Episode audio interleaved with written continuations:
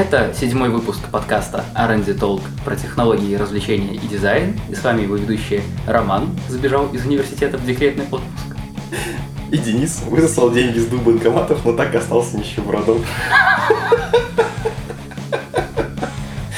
Итак, как всегда, расскажем о том, о чем этот подкаст, на какие части он делится. Он делится на четыре части. В первой мы рассказываем новости. Во второй мы обсуждаем какую-то тему. Тему сегодня принес Денис. Я не понятия не имею и буду выступать в проекции слушателей. Затем мы обсудим развлекалово, кто во что играл, что смотрел, что ему понравилось на прошлой неделе. И в конце мы похвалим или покритикуем хорошие и плохие дизайны нашей жизни. Поехали! Погнали!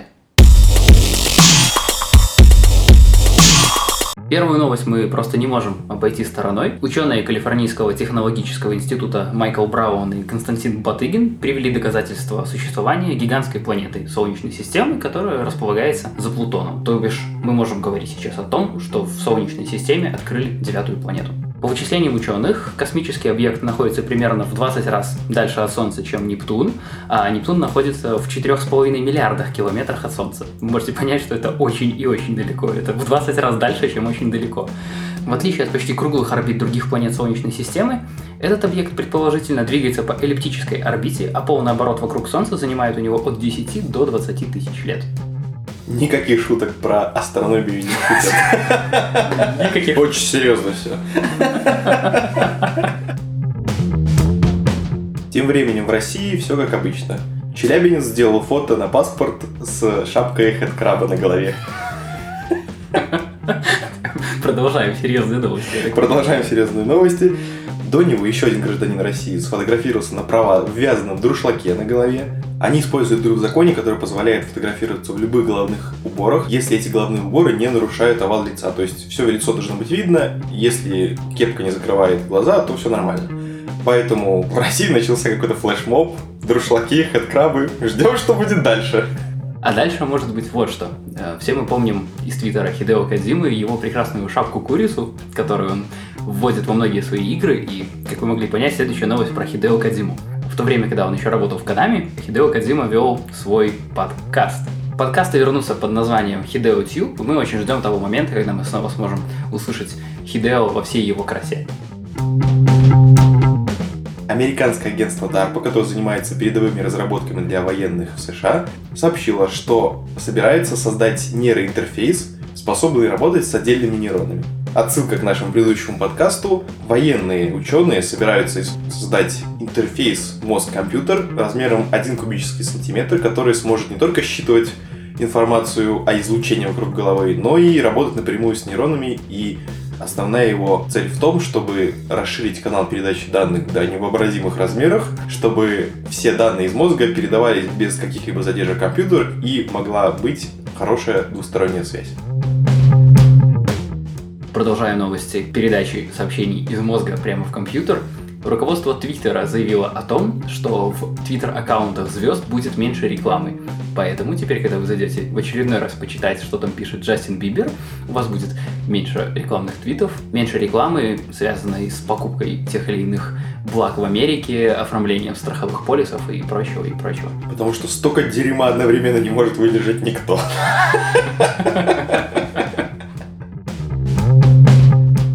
На днях вышел трейлер новой игры по черепашкам ниндзя, который не стоило бы смотреть, если бы не одно но. Его делает команда Platinum Games, которая сделала такие игры, как Bayonetta и Metal Gear Revengeance. Компания специализируется на разработке слэшеров, и судя по ролику, это будет типичный слэшер от этих японцев, но в стилистике черепашек-ниндзя. Хорошая новость в том, что все дизайны персонажей и вообще стилистика берется из популярного в 90-е мультсериала, который мы все, думаю, в детстве смотрели, поэтому на российском рынке это придется по душе многим. И последняя новость. В России заблокировали рутрекеры навсегда. В связи с этим белорусская таможня сообщает, что не справляется с наплывом беженцев.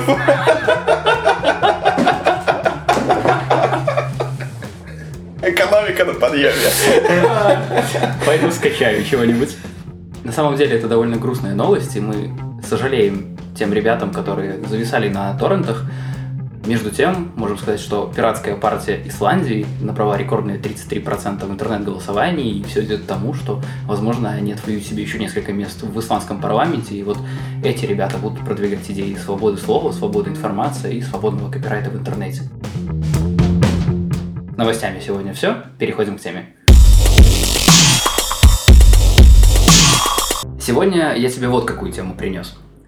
Курс белорусского рубля стремится вниз, и многих людей, моих друзей, моих знакомых, и даже меня все чаще посещает мысль, где взять деньги, в какой области, где бы найти те самые твердые рубли, на которые можно жить и кушать. Так я пришел к нашей сегодняшней теме, которую я назвал так «Как уйти в IT и не облажаться». Начну. Ну давай, давай. Расскажи мне, как уйти в IT, а то я ничего в этом не смыслю. Я вот с чего начну. Поспрашивал друзей, знакомых, кто-то рассказывал сам, кого-то спросил о том, почему они решили сменить профиль. То есть у меня есть знакомый переводчик, который решил стать бизнес-аналитиком. Теперь, буквально пару дней назад, еще одна моя хорошая подруга сказала, что она хочет идти из банковской сферы и стать бизнес-аналитиком в какой-нибудь IT-компании. Она пошла на специальные курсы для этого. Еще несколько моих знакомых, они переквалифицировались из географов, топографов, топологов в тестировщиков, Java-программистов, тех, кто занимается IT. И мне стало интересно, проблема это только наша или она повсеместная. Оказывается, что да, не только белорусы стремятся стать айтишниками. Я обратился к более успешным рынкам и посмотрел на ситуацию в США, о том, хотят ли там молодые и немолодые люди становиться айтишниками. Вот какую информацию я нарыл. Есть много форумов и специализированных сайтов, посвященных исключительно тому, как перейти из какой-нибудь профессии в IT и не облажаться, и что вам для этого нужно будет сделать. Я нашел некоторые requirements, необходимые для работы в IT. Сейчас я тебе расскажу про них, и потом мы сравним с тем, что требуется у нас для того, давай, чтобы начать давай. работать в IT. Первое. Уровень образования. Говорят, что уровень образования должен быть не меньше bachelor's, то есть ты должен закончить как минимум университет, в идеале ты должен закончить магистратуру по какой-то профильной специальности. Второе, ты должен э, разбираться в сфере компьютерных технологий, информатики, математики и related field. То есть во всем, что связано с так или иначе технологиями. Третье, ты должен иметь специальные сертификаты. Вот тут вот самая большая проблема. Чтобы начать работать на какую-нибудь крупную компанию, тебе нужен сертификат успешности. То есть просто так пройдя курсы бизнес-аналитика и получив какую-то Филькину грамоту, не знаю, с Udemy или Курсеры, тебя просто так не возьмут работать в крупную компанию. Ты, главное, студентам Курсеры и Udemy не говори об этом. Дальше опыт. По меньшей мере, 3 года опыта в IT и 5-10 лет опыта на управляющих или таких как бы upper-level должностях – необходимо, чтобы устроиться на работу. Ключевые навыки, которыми должен обладать кандидат на должность IT-специалиста. Аналитика, организаторские способности, лидерство, коммуникация, умение принимать решения, быть знакомым с проект менеджментом быть знакомым с софтом, который позволяет собирать мнение потребителей, уметь работать как минимум с одной веб-платформой, знать MySQL, C++ и Perl — это минимальные знания, которые вам нужны. Больше языков — лучше. Я сейчас замечу, что ты перечисляешь навыки, которые не обязательно нужно иметь вместе в одном человеке. То есть это, в принципе, список, который добавляет, каждый из этих пунктов добавляет плюс к вашему резюме. Плюс Вы не обязательно должны разбираться в MySQL и заниматься менеджментом. Плюс к вашей зарплате, плюс к вашему резюме, но это именно минимальные навыки, которые вам необходимы, как бы тот минимальный порог входа для IT-специалистов в Америке. Перейдем к тому, что необходимо нашим специалистам для того, чтобы... Ну давай сравним стать айтишником. Первое.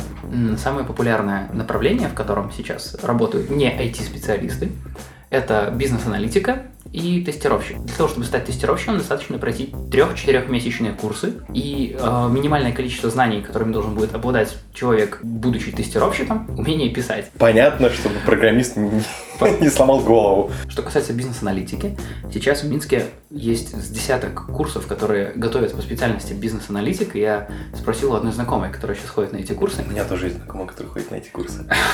Она, по-моему, уже даже к этому времени должна была их закончить. По сути, как она мне рассказала, их учат project менеджменту. То есть минимум бизнес-аналитики, то есть бизнес-аналитика там есть только в какой-то теории. В основном это будет project Ну, это project management с оглядкой на то, что именно нужно компании, бизнесу, то есть как построить работу команды так, чтобы это повлияло на бизнес в хорошую сторону и прибыль росла. К чему я веду? Получается, что требования для специалистов, скажем, в Соединенных Штатах и для специалистов у нас, они очень разнятся. Понятное дело, разнится зарплата, разнятся какие-то должностные обязанности. Я пытался найти список самых низкооплачиваемых профессий в СНГ. Мне выдавало все время список самых высокооплачиваемых профессий в СНГ. Что у нас все хорошо. Всё то- хорошо. все получают очень много. Ну нет, нашел я одну статистику, в которой э, приводится 10 э, профессий, которые, зарплата которых в среднем в 100 раз меньше, чем аналогичных специалистов на Западе.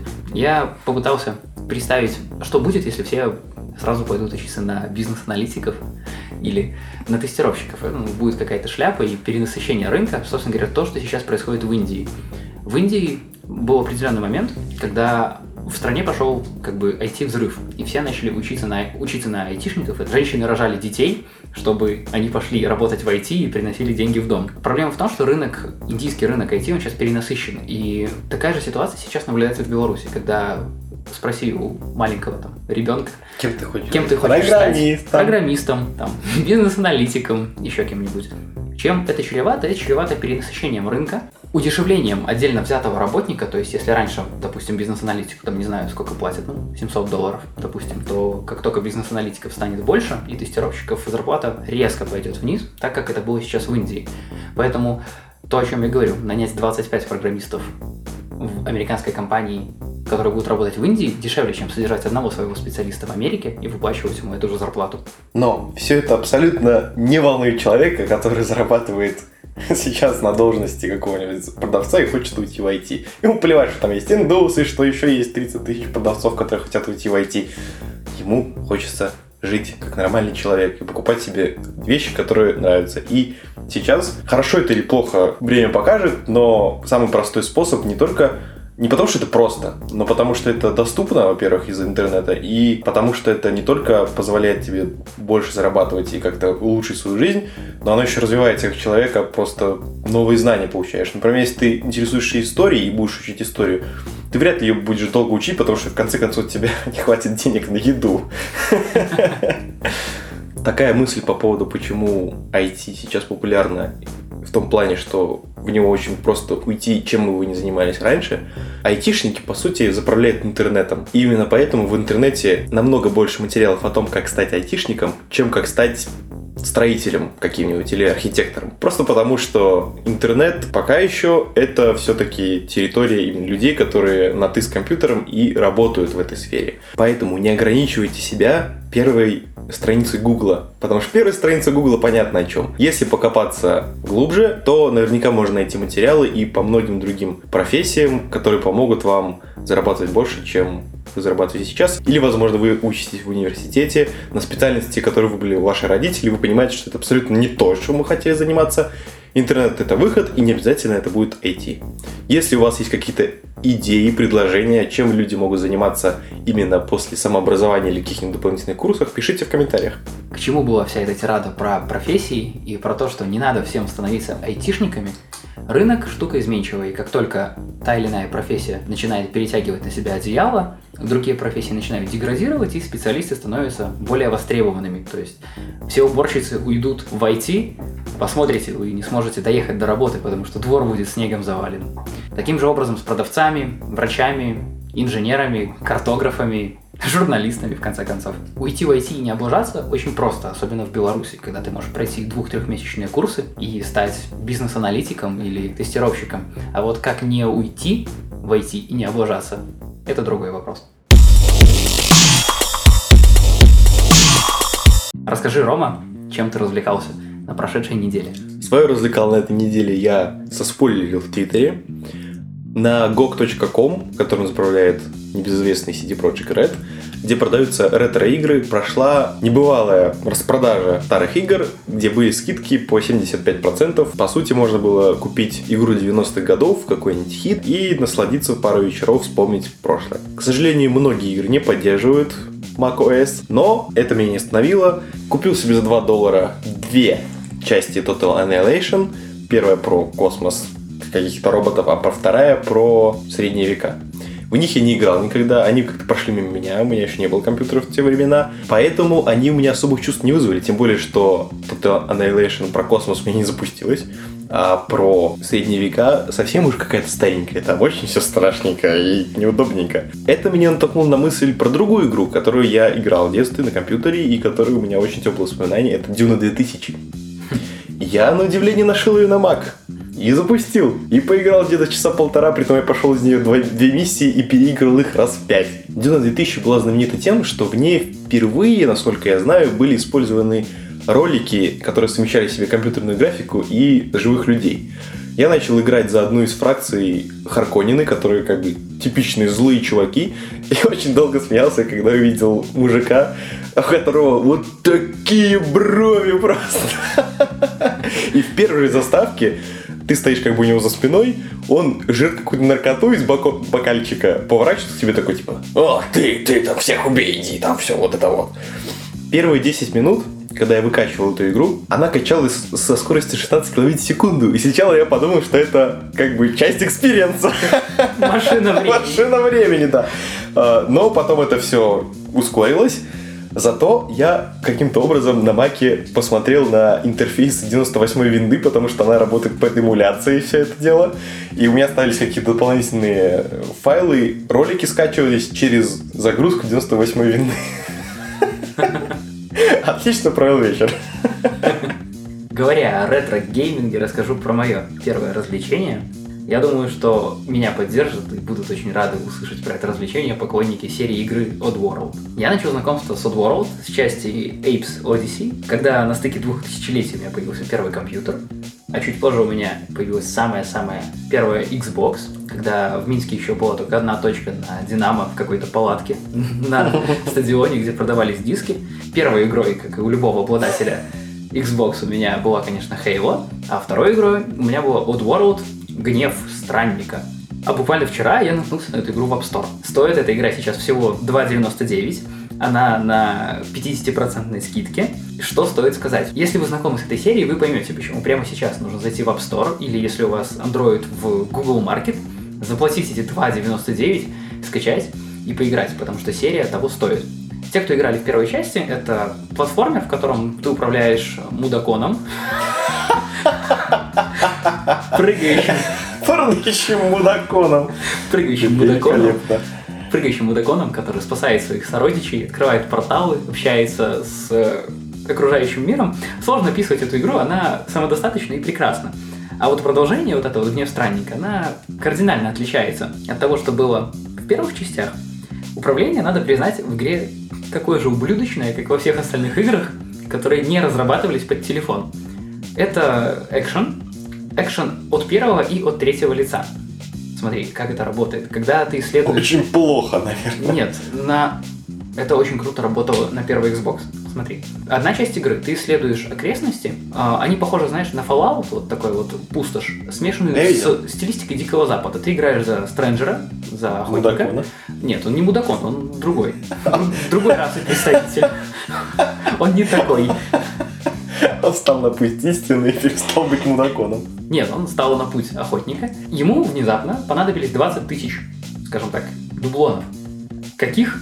Зачем? Вообще непонятно. Но тебе нужно вот основная цель игры набить 20 тысяч золотом. Он ушел войти Он, он решил уйти в IT и не облажался. и не облажаться. Нет, ему надо набрать до конца игры 20 тысяч золотыми. Для этого ты должен охотиться на всяких преступников. Вот как на Диком Западе. Помнишь вот эти вот таблички Мгм. типа Wanted и награда? Dead or alive. Да, Dead or Alive.